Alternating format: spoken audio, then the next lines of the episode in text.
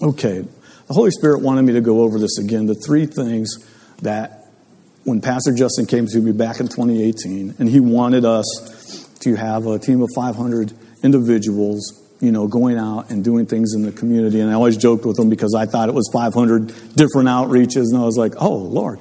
But it was everybody in the church being involved in their sphere of influence. And uh, the Lord showed it to me as a weight, trying to pull on a pulley. That was a heavy weight, and I couldn't pull it myself.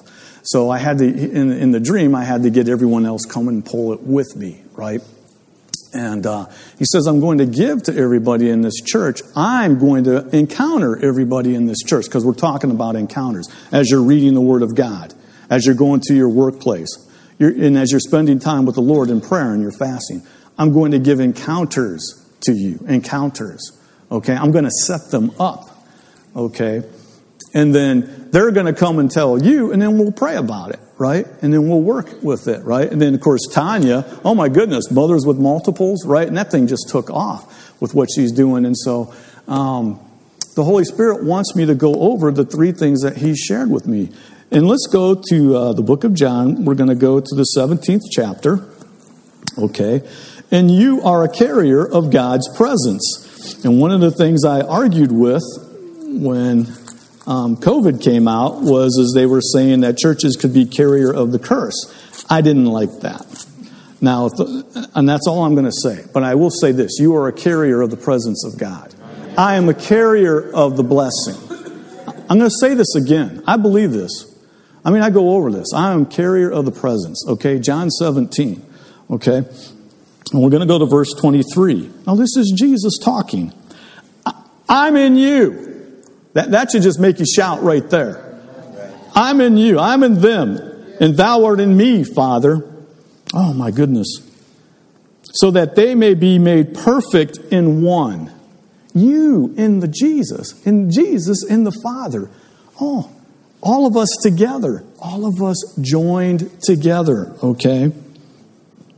To be with me where I am. Well, where's Jesus? He's seated at the right hand of the Father. You're seated with Jesus. I'm going to say it again. You're seated with Jesus. You're a partaker with Jesus.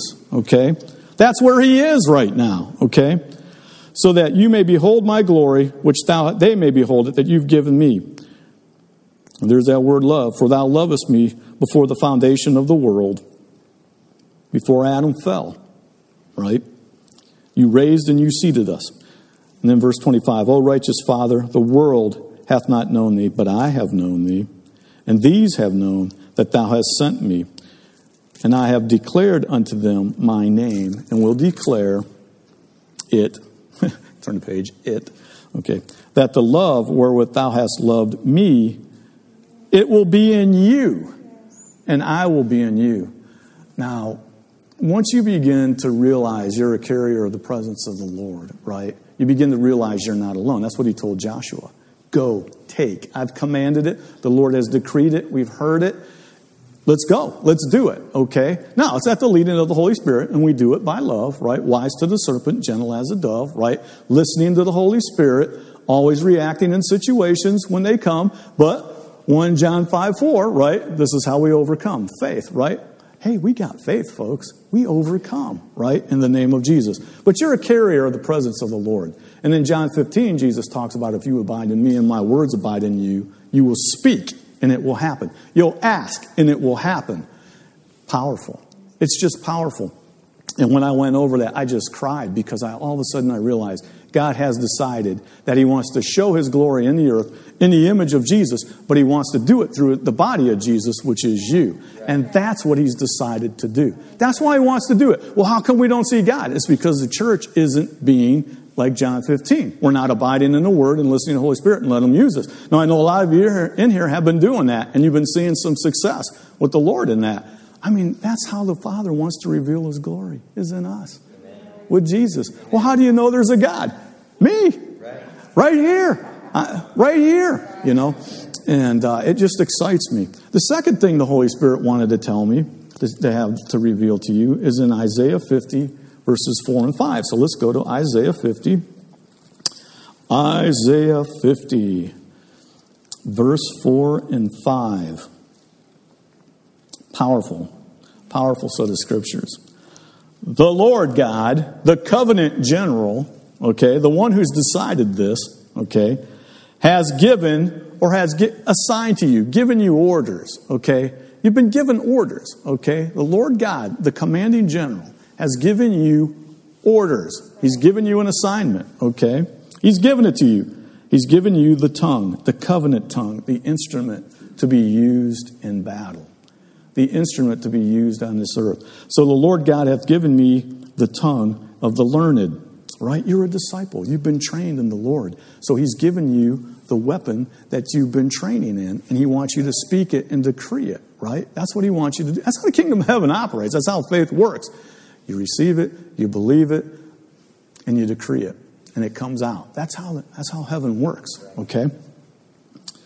So that I should know how to speak a word in season. That's powerful. When I saw that, you have something to say. The Lord is living on the inside of you, He's in there. Okay, you're a carrier of His presence. And if you'll be patient as you go out your day to day, you'll start starting to pick up on things. And we were singing lenses, right? The lens of the Lord, the eyes of the Lord.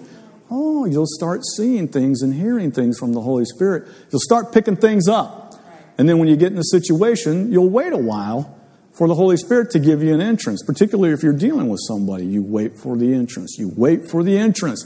And then when it comes, that's when you speak the word. And that word will come in season. He's promised he'll give you that word in season. Why is he doing this? Why are you giving us these words, Lord?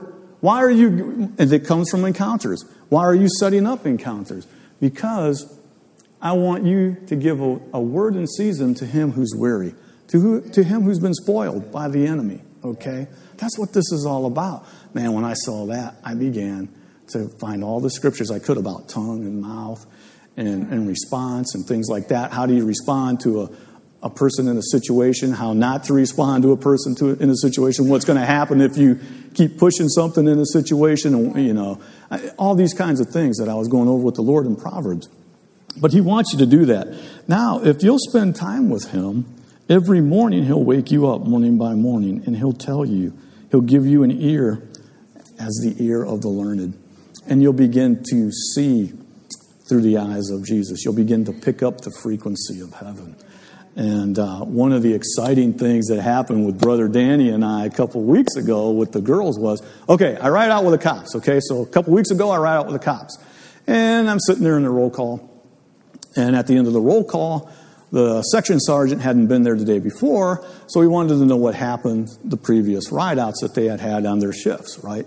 And everybody's saying certain things that happened. Well, one guy said that there was an arrest that was made of a 16 or 17 year old girl and um, that they had to take her to Kimbo. Uh oh, ding, ding, ding, ding, ding, ding, ding. My ears go up, okay? So after the roll call, I went over and I said, When did, when did this happen? And he said, Just a couple days ago, right? Said, ah, Lord, she's going to be at Kimbo. Now, I've done this before when I've gone out and kids have been picked up, and then I pray, Lord, give me that opportunity for that encounter. Well, Sunday comes along, Danny and I are there, and who do we get to minister that day? We get to minister to the girls at Kimbo. And all the girls were there. And at the end, there was one particular girl that came up, and I'm telling you, Danny, didn't we feel the love of the Lord? I mean, the Holy Spirit just dropped on us. And uh, this girl just started crying uncontrollably and uh, wanted forgiveness. She accepted Jesus. And uh, I'm telling you, this, this is what this is about. This is what these encounters in your spheres of influences are about, right? And um, Danny, it was the next day. I was walking and we're praying. I'm walking back and forth, and the Holy Spirit says, You remember that girl that you asked to meet? Yeah, that was her. That was her. You know, and um, all those girls rededicated their lives to the Lord, but it was just so exciting to see that happen. You've got something to say, and the Holy Spirit will be there to back it up, okay?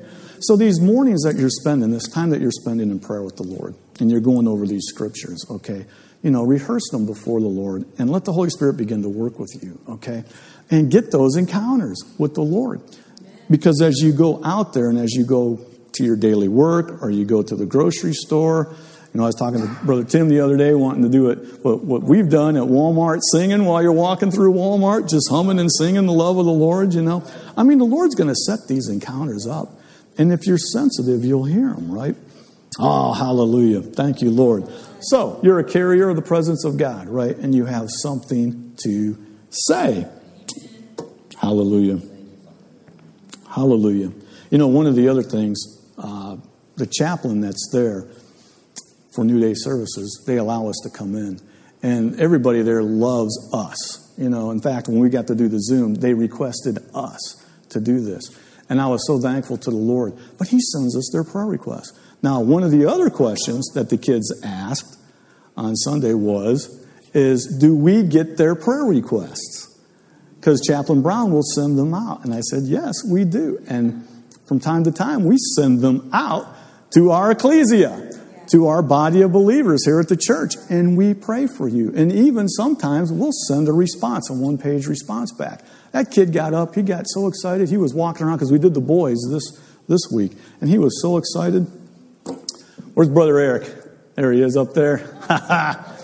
Eric and Rashida were with us, and, and they were saying some youth lingo that I had no idea what they were saying. But but those kids they were picking up on an op, you know, like what's an op, you know, and, and all these other things. And it's just like, and they were like, yeah, they were just eating it up. So Hallelujah. But I mean, these are exciting times, aren't they? They're exciting things that we're doing, you know. And then, of course, we're doing the food outreaches. There's all these other things that we're doing. We got Brother Sean here, Sean Melton. I got to tell you something. I did a lot of outreaches, okay, a lot of outreaches when, when we were in England, Cape Cod, and um, all over the place. Diego Garcia. But, but Brother Sean, I got to tell you something. It's awesome going on the streets with you. It's awesome seeing you minister the Lord to people and the Holy Spirit just come down as we're talking to people. It's just a wonderful, wonderful thing the Lord is doing in this body of believers. And I'm looking at winners right here. I'm looking at winners right here. Everybody here. And you know, I'm looking forward to hearing testimonies. We all are. We're, this is it, folks. This is the last days. This is the sliver of time the Lord's put us in. Know, isn't that exciting? And then the third thing the Lord wanted me to talk about was in Matthew chapter 5. Matthew chapter 5 and we'll go to uh, verse 16. Probably the one before that, but let's go to Matthew 5. Let me get over there. Um, I'll go to verse 15 and then verse 16. Ah, let's just go to 14. Why not? I mean, you do the backtracking. You are the light of the world. Now imagine Jesus saying that to us. You're the light of the world. Isn't that awesome? You're the light of the world. You are. A city that's set on a hill can't be hid. One of the things the old timers, the sages, said about the temple when it sat on that hill um, is that they had the windows slit. And of course, it's got that gold in there. So when the sun hit it just right, that thing just shined like a beacon, you know, and you could see it from all over the place at certain times of the day when the sun would hit it. But you're the light of the world, you're the temple of the Lord. Hallelujah. Now, verse 15. So when you light a candle, when you turn on a light, right? Do you put it under a bushel? No, you put it on a candlestick. Why? So that it can give light unto all that are in the house. You're in the house. You're the light of God, right? Verse 16 Let your light so shine before men so that they may see your good works and so that they may glorify your Father which is in heaven. Hallelujah. Thank you so much, Lord. I thank you so much, Lord. And so, Father, I just want every individual here to realize uh, just go ahead and stick your hands out right now. I just want every individual to realize right now just how special they are, just how much the Lord loves them. And Father, I thank you in the name of Jesus that every individual here is a light. Every individual here, you're setting up encounters, Lord. And I thank you, Holy Spirit, because we're not alone. And I thank you, Holy Spirit, that as they go out to their workplace, as they go home, as they go into the community, wherever they go, Father, in the name of Jesus, I thank you, Lord, that you're with them. You are with them. And they have the lenses of the eyes of Jesus, and they have the ears that hear your voice. And I just thank you, Father, because I know right now that as they open their mouth, they'll be patient, they'll listen, and I thank you, they'll receive from you, Holy Spirit, and they'll be used by you. In Jesus' name, amen. Now, one of the things I want to do here in my closing part here is in John chapter 4. It's one of my favorite chapters. And it, will take some time to go through it, so I'm just going to paraphrase it and talk about it. But it was one of the most resounding set of scriptures that I, I just loved when I was reading that because Jesus is on his way from, from Judea, right? He, he's going to go through Galilee, and he's got to go through some, Samaria. I got to say this right Samaria. And uh, he meets a woman, even though it looks like Sychar in the scriptures, in the, in the uh, Hebrew, it's called Suhar. So, okay. So she's, he goes to a city and there's a well. And, he, and Jesus is, he's tired, you know, and he's sitting down. And this lady comes up to the well.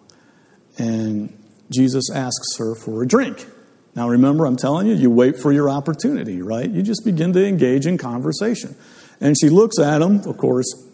You got to go all the way back to um, when Rehoboam was king and Jeroboam and the split in Israel. And they began, Jeroboam was afraid that the 10 tribes of Israel would start going back to Judah, to go back to Jerusalem. And so they started worshiping on another mountain.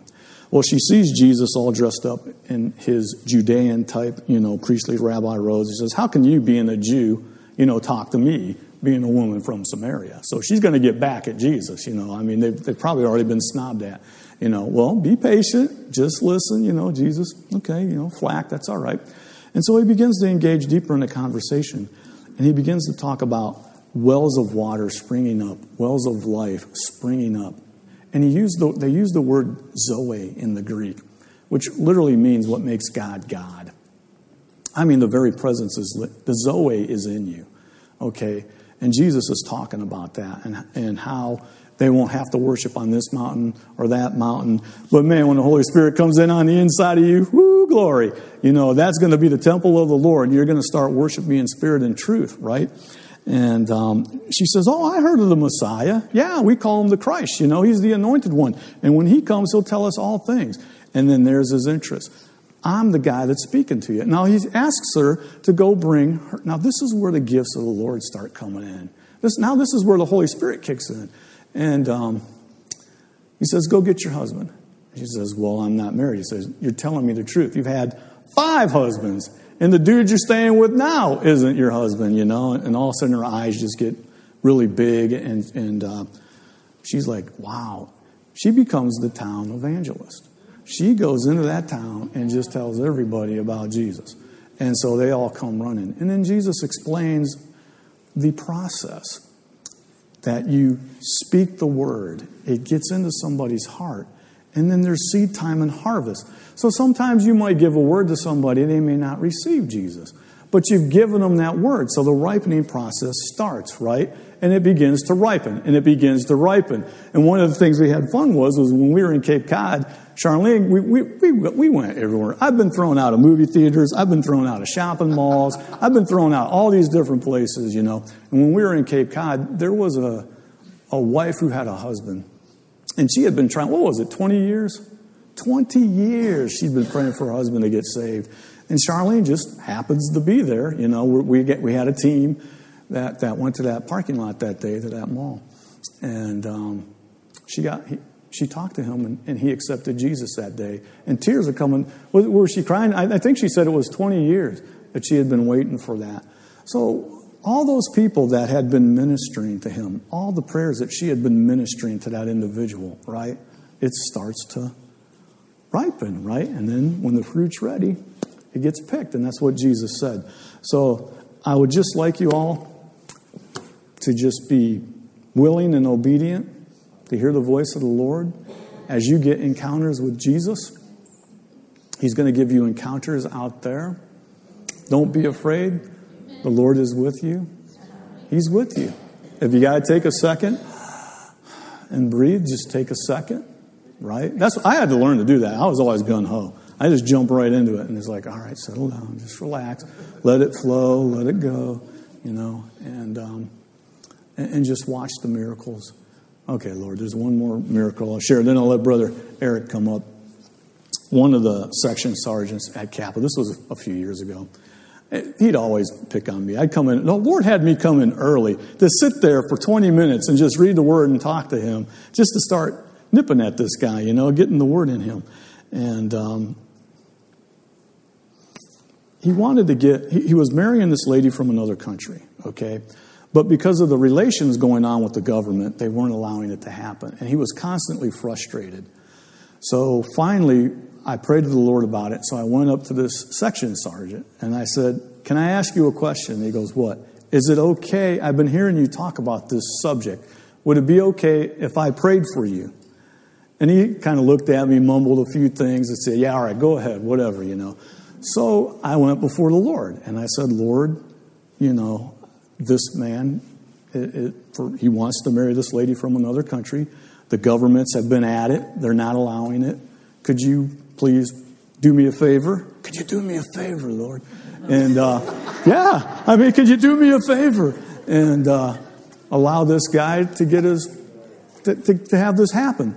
Well, it just so happens in the news that this country, should I say the country, Lord? It was Russia. This country decided for some reason to do a goodwill gesture to, to America and allow kids that wanted to be adopted and certain people that wanted to get married. And so for one week, they opened it up and allowed it to happen.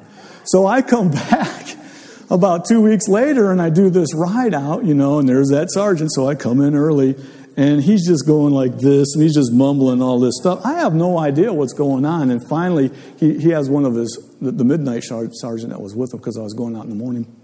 And he said, I got to tell this. And I go, What? He says, She's coming. The whole family gets to come, and they're coming. The prayer got answered. Now, that was a witness, right? Now, he didn't accept Jesus, but I know he will, right? Because this guy needs a lot of prayer. And um, he does. He needs a lot of prayer. And, uh, but, but it was a nice, it was a nice thing that the Lord did. So, I, I, say this to encourage you because I didn't do it. It was the Holy Spirit. I'm just listening to the Lord. And the Lord loves people so much. So it's time to, to tag team now. I, told, I tried to tell Eric I wouldn't take too long. So, so God bless you. Amen.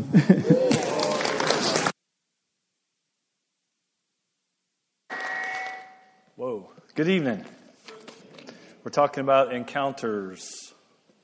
And let's begin in Ephesians chapter 4. I want to share uh, some encounters that I've had in my life of course, we know that uh, we all encounter Jesus, and we should all have a story about that, about our encounter with Jesus, and and uh, you know, but oftentimes, most all the time, not every time, Jesus uses a man or he uses a woman. And I've had great encounters with men of God in my life. And when I was uh, a boy growing up in church, and I remember on Easter Sunday, 1979, that uh, there was a salvation call. Those of you never been born again, and I raised my hand as a five-year-old boy, and and my mom uh, marched me up to the front, and I think I was the only one that went up that day. And uh, the pastor prayed the prayer with me, and I, I, I, was born again that day five years old. And, and you know, just growing up in church, we, you see, uh, we saw a lot of great things, uh, moves of God. And, uh, you know, we had testimony night where the microphones were up here and people would come up and share testimonies how God healed them and, and uh, delivered them and you know, saved their kids and pulled them out of this. And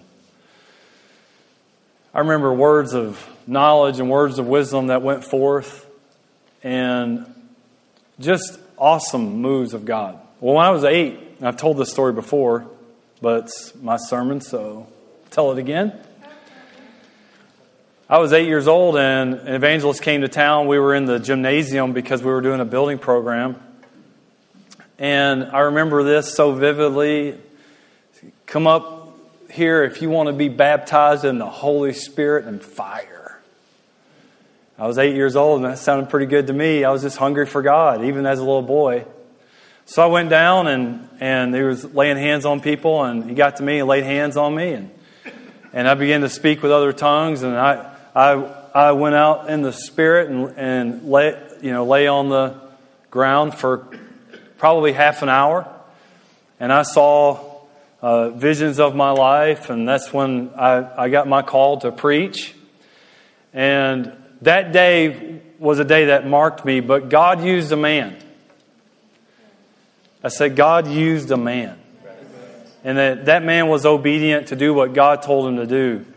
And, and I, then I responded to that.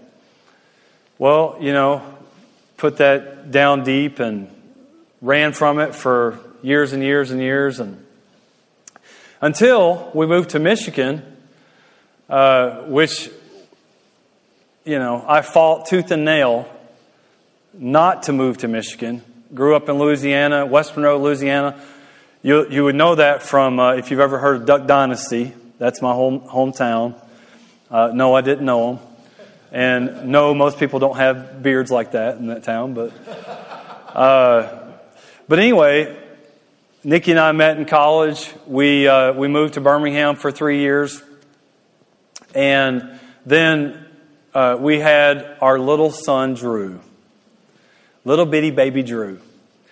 And, uh, you know, Nikki had about a year earlier said, you know, I've just been feeling like we're supposed to go home and help dad with the ministry. Her dad's a pastor in Michigan. And uh, of course, at the time, I had a great job. I was making great money, over six figures. And, and uh, I, I, said, honey, people don't leave jobs like this, you know, to move uh, to past the Mason Dixon line. That's what my papa said. Never move past the Mason Dixon line. And so, anyway, we, uh, a year later, she said, Has God spoke to you about moving? I said, uh, He had spoke to me, but I wasn't going to tell her that. And I said, Well, I mean, you, you, just don't leave this kind of job. That, that doesn't make any sense. And uh, she said, Well, I know that God's spoken to you. And so I'm going to go on up there and you can come if you want to.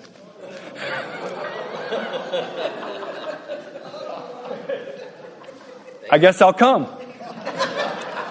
and so uh, we got there, and after I got over my little baby uh, fit that I threw in the in the move, I knew it was right in my heart. And then, uh, you know, began to sit under the Word, under her dad, great Word of faith teacher, pastor, and well, a prophet, you know, came in town and I'm sitting, you know, uh, back there, you know, in the middle section, but you know, two or three rows from the from the back, and and he and he comes over here and he says, "You, yeah, you, come down here." And so I walked down, and he said, "You're about eight or nine years old. You had an experience with God." And then he began to read my read my life to me. He said, I see hill tracks in the sand dragging you all the way to Michigan. and that's exactly what happened. Is, is God drugged me up there and uh, dragged me up there, I should say. I probably, probably, some people thought I was drugged to go up there, but, uh, but my point is, is that God brought in a man that was a man of God that was called by God. That God showed my life to him. And then he was able to impart what God showed him to me. Well, of course, all the stuff he said, only God would have known some of the stuff. Because it was stuff that, you know, I had buried way down, you know. And um, he even said about Nikki and I that, that uh, you didn't choose her, she didn't choose you, God chose the both of you to be together.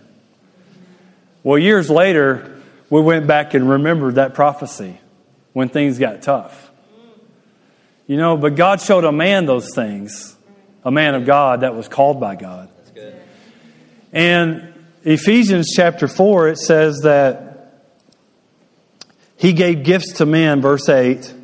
Verse 11 says, And he himself, talking about Jesus, gave some to be apostles, prophets, evangelists, some pastors, and teachings for teachers for the equipping of the saints.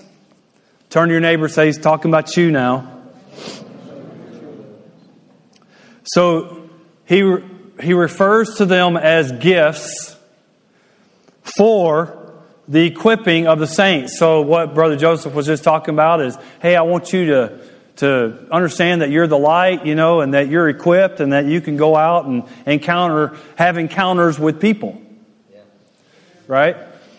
So, in order for you to understand all this information and have the faith to do this, faith comes by hearing, and hearing by the word. And how shall they hear without a preacher?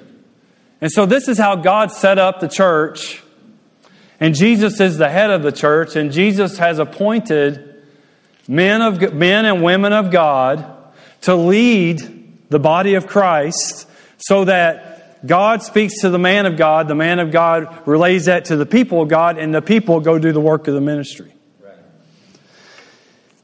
So it's for the equipping of the saints, for the work, for the work of the ministry. Ministry is work. I got two amens there, and they're both pastors. Ministries work. You know, it requires a selfless life. For, for people that are oftentimes not thankful for the work that you put in. You know, I think about uh, one time Nikki's dad went out of town and left me in charge, and he was over in uh, Ukraine or Russia, went over there eight times a year. And so here, you're in charge, you preach Sunday, you got, you got the, you're, you know, you're in charge. Wow, you know, I was a young minister. This is, this is exciting. You know, get to preach. So I preached. I don't even, I don't remember what I preached. What I do remember is I get a call around midnight one night because I'm in charge to come pick this guy up out of a ditch because uh, he was drunk. And so I find him. He ran from me. He, he obviously didn't want help. He ran from me. I chased him down, tackled him, grabbed him up, took him, you know, to a to our uh, bathroom in our house, and uh, well, I didn't take him to the bathroom. I took him to our house. He said, "Can I go to the bathroom?" He said, "I said, yeah, go to the bathroom right there."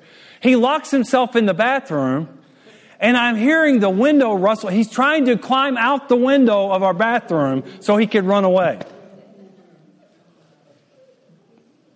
Well, he doesn't succeed in that, and so. Uh, I get in the bathroom and I pop him one, and then he,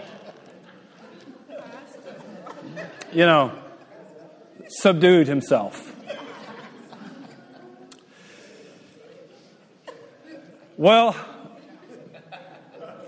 also that week, a lady in church uh, was very sick and uh, dying of cancer, was it? Was it cancer or something? Something, something. But uh, she was holding on for her one daughter to get there. The rest of the kids were there, so she was holding on. Meanwhile, Nikki is holding this lady in her apartment, and uh, she's, you know, gargle of breath. you know, you can see her dying. Her daughter shows up you know, she hugs her daughter, love you, and this and that. And, and then she goes on to be with the Lord. So they call the, the uh, you know, who do they call? Yeah, the coroner. I helped carry her body out of the house to the, the car or whatever they had, the vehicle, and then they drive off. When, when Nikki's dad got back, I said, they don't pay you enough. I never want to do this again. I'm going back to my job.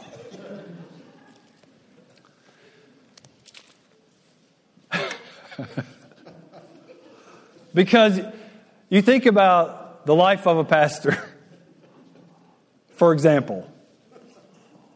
You know, every week, if they're a good pastor, which we have a good pastor, every week, every week he goes to hear from God what he should minister to the saints so that the saints can be equipped for the work of the ministry. But it also goes on to say, till we all come to the unity of faith, the knowledge of the Son of God, to a perfect man, to the measure of the stature of the fullness of Christ. So God has commissioned, Jesus, the head of the church, has commissioned uh, men and women of God as gifts to the body of Christ so that the body of Christ can come to the full measure of Christ. And so, most uh, good men and women of God take that very seriously. And so they go and they, they get before God. God, what would you have me? Then, then the Lord downloads something. They, they, uh, they get they, they walk it out and pray it out, you know, over a course of days, and, and this message is, is now burning on the inside of them. Uh, whether it be a, a, a minister or a pastor or whoever that goes before the Lord on behalf of the people to deliver the message that, uh, for that time and for that hour. But it's to grow up people, the saints, for the work of the ministry and to the full stature. Verse 14 says this so that we should no longer be children, tossed to and fro and carried about with every wind of doctrine by the trickery of men in the cunning craftiness of deceitful plotting. I would say that pastors in particular are probably under attack more than any other um, gift because they're weekly, weekly trying to grow people up, to, to get the word from God, to grow people to the fullness of the stature of Christ. Now, for me, Growing up in the church, uh, even having a call in my life as a little boy, I, I was hungry for the word and I wanted to be what God wanted me to be. Whether that meant I was, you know, to pursue uh, business or ministry or whatever God had for me, I wanted to be, I wanted to get everything He had for me.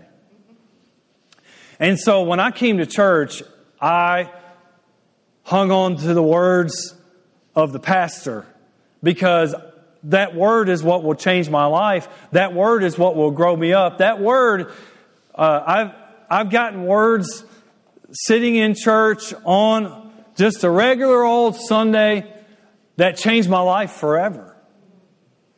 You know, but I saw those, those men of God, when, the, when these men of God would come in, I put a draw on their anointing that God had anointed them with. I wanted everything that, that God had put in them for me.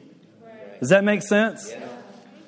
And so we as saints can pull out the. If it's hard to preach, I've been in places uh, where it seemed like every word was just came out and dripped right down my chin then you may not get all that God put in that, that man of God for that, for that day. And so, uh, there's many encounters in the Bible where, like, for example, the widow woman uh, with Elijah, where where God had told this widow woman to take care of the man of God, and he came in, came in he said, Well, give me something to eat. And she says, I'm, I'm about to make our last meal. And he says, Feed me first. He says, Feed me first to the widow woman who's about to make her last meal and die. Most people today would be like, Oh, he's taking advantage of the widow. He's, you know, selfish, self seeking. He's just going to take her meal and go on down the road, you know. But see, a man of God, understanding the principles of the Word of God, knows that if someone gives, that they'll receive. And so I learned tithing, I learned giving, I learned the principles of prosperity from a man of God called by God. And you know what? I took those, applied them in my life, and, the, and it works. It works. I would get up and tell people, give. Give as much as you can, as often as you can, because it works. And it's not because I have anything to gain for it, from it. Sometimes people in church sit and think that the pastor's talking about giving again because, because the budget's down and we got to pay the bills. Come on, that's what people think. I'm just being honest.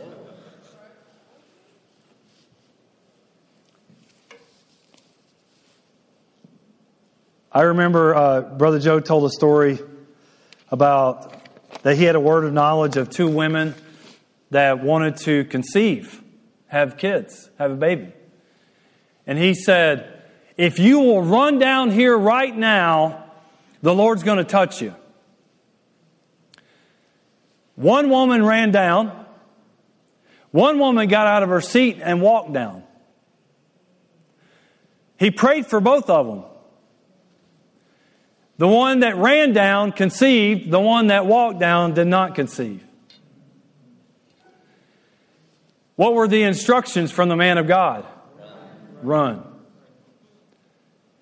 See, we're coming back, we're coming into a time where this, this holy desk, if you want to call it this, where there has to be a draw and an honor put on the office of this, of this desk. Back to a time where kings of nations consulted priests to find out what they should do. Should we go to war? That's a time that we're, we're stepping into. And so, you know, you go overseas, people are, people are so hungry and they're, they're honorable of the men of God that, that they encounter. I remember Dr. Savelle just recently told a story about how uh, he was late getting to this one crusade, and there was like 50,000 people at the crusade. They saw the car pulling in.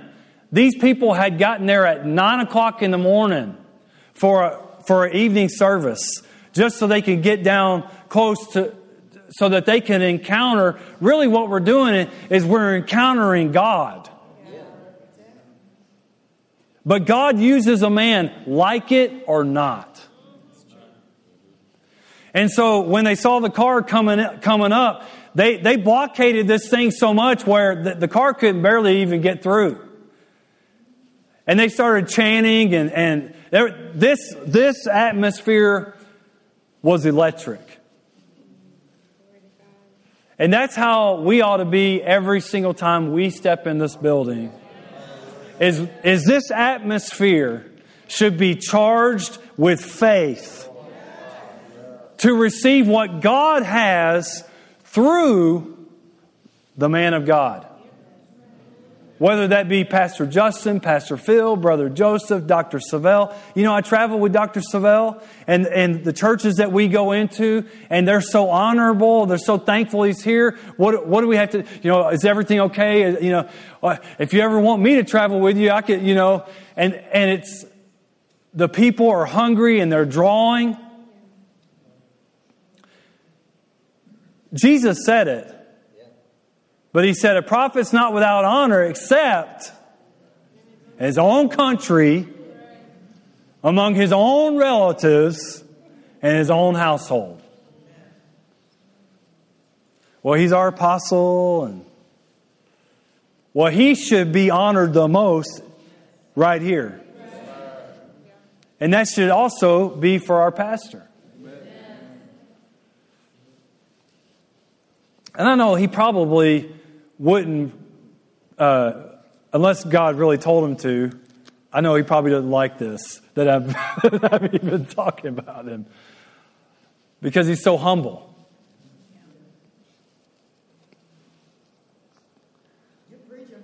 Thank you.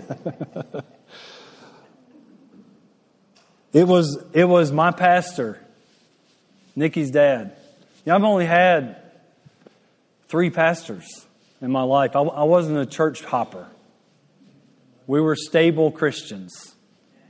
God planted us, and we stayed. Something happened. We got over it, and we forgave. After all, isn't this what we're supposed to do as Christians is love and forgive? Show me a perfect man of God and I'll I'll show you Jesus.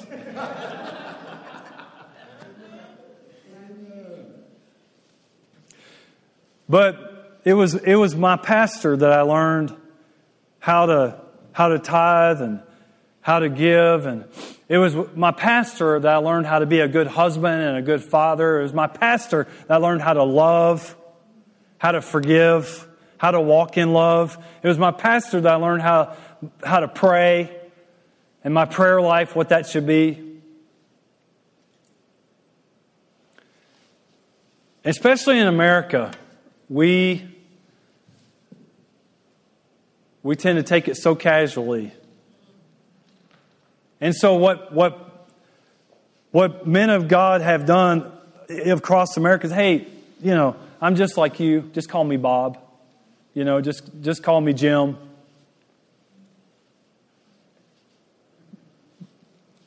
But God, I didn't call myself. Pastor Justin didn't call himself. Pastor Phil didn't call himself. I told God, I don't want to do this. I read that scripture as a, as a young boy, as a young man, that teachers would be judged more harshly. That, that scripture scared me. So it's a calling. It's a calling.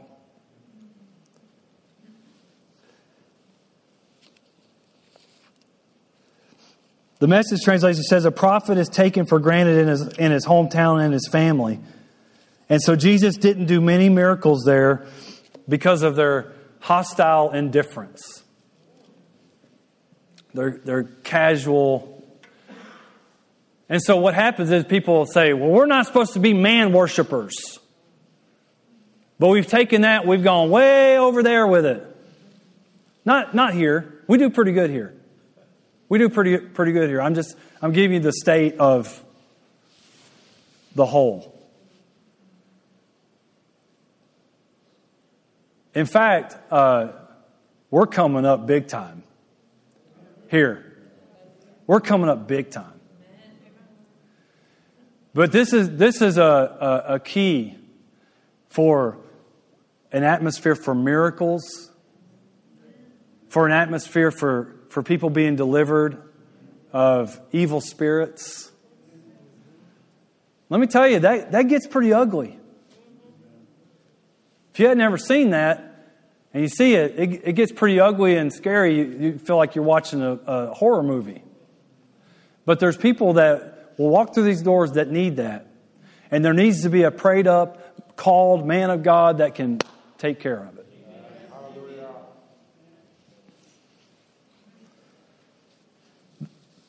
It was through my encounter with a man of God that God anointed, and through that anointing, broke things off my life. And in a moment, strongholds broke off. Where I'm talking about in a moment, I thought clearly now and I could see the whole thing, whereas I was deceived before, whereas I was seduced before. That was from a man of God, an encounter with a man of God that was anointed by God. And the anointing released through the man of God destroyed the yoke.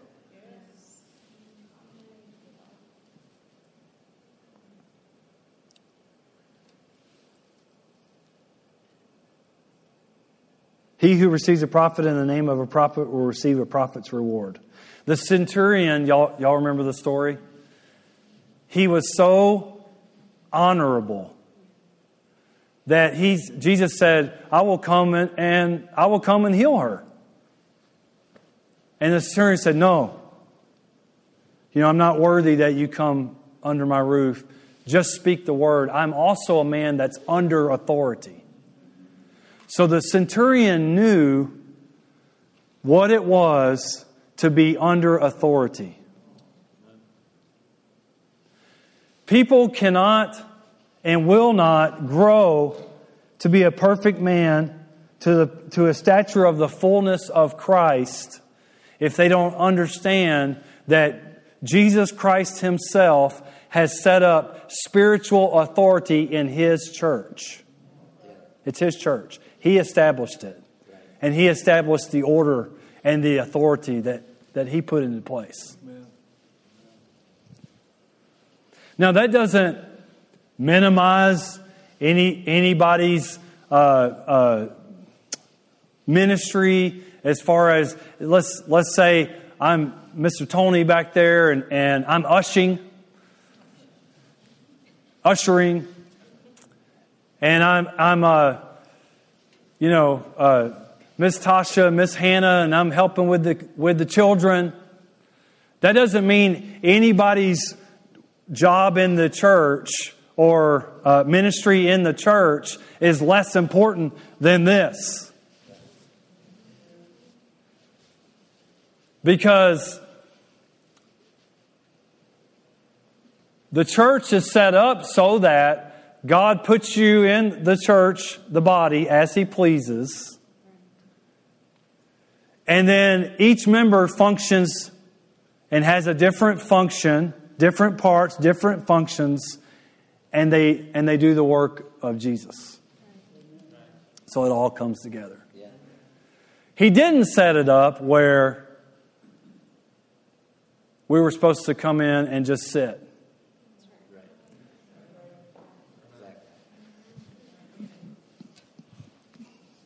The fivefold gifts of the body were for the equipping of the saints for the work of the ministry. I've had, I've had such great, great encounters with men of God. One encounter wasn't anyone that would be considered anyone. But God showed him something in my life, and He laid hands on me, and whap!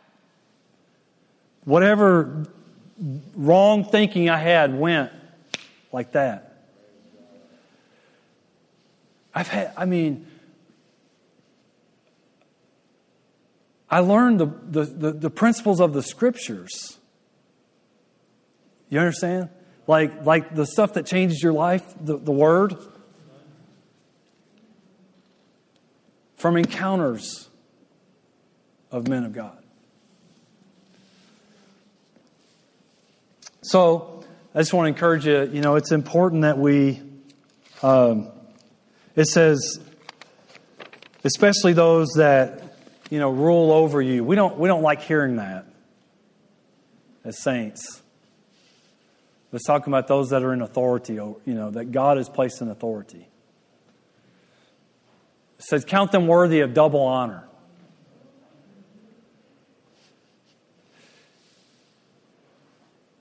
And that honor is to put a draw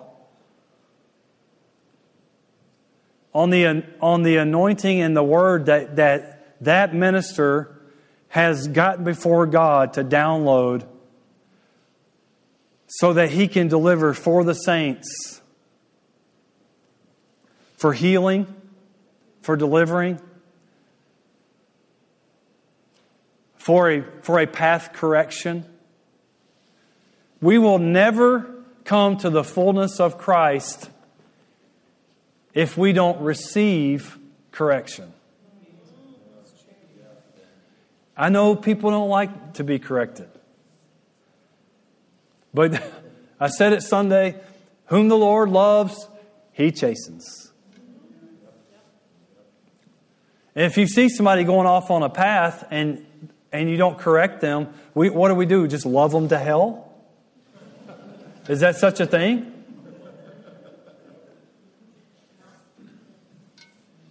No, we, we you know, if, you if, you if your child was running out in the street about to be hit by a car, okay, honey, I, I love you. I wish you wouldn't do that. I love you.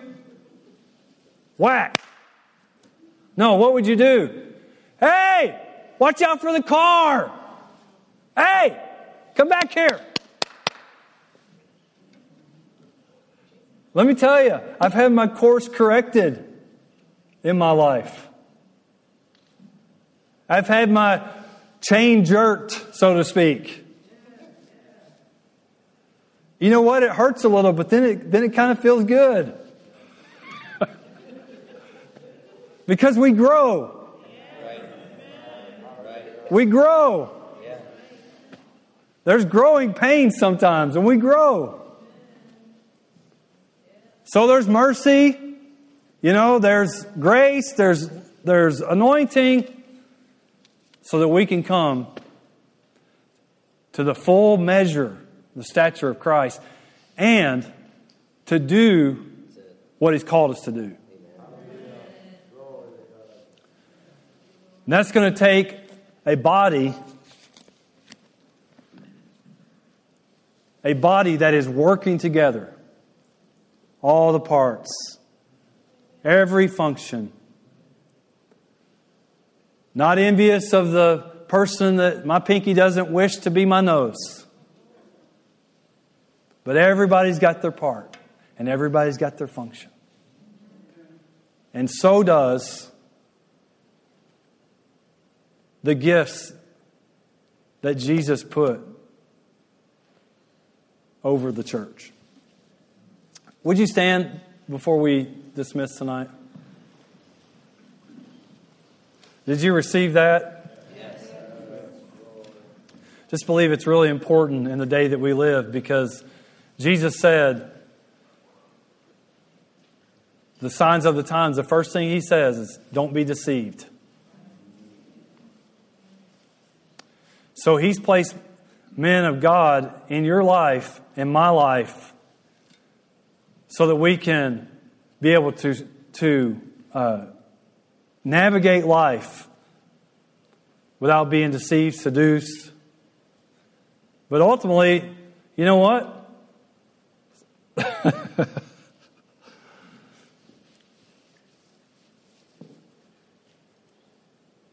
hmm.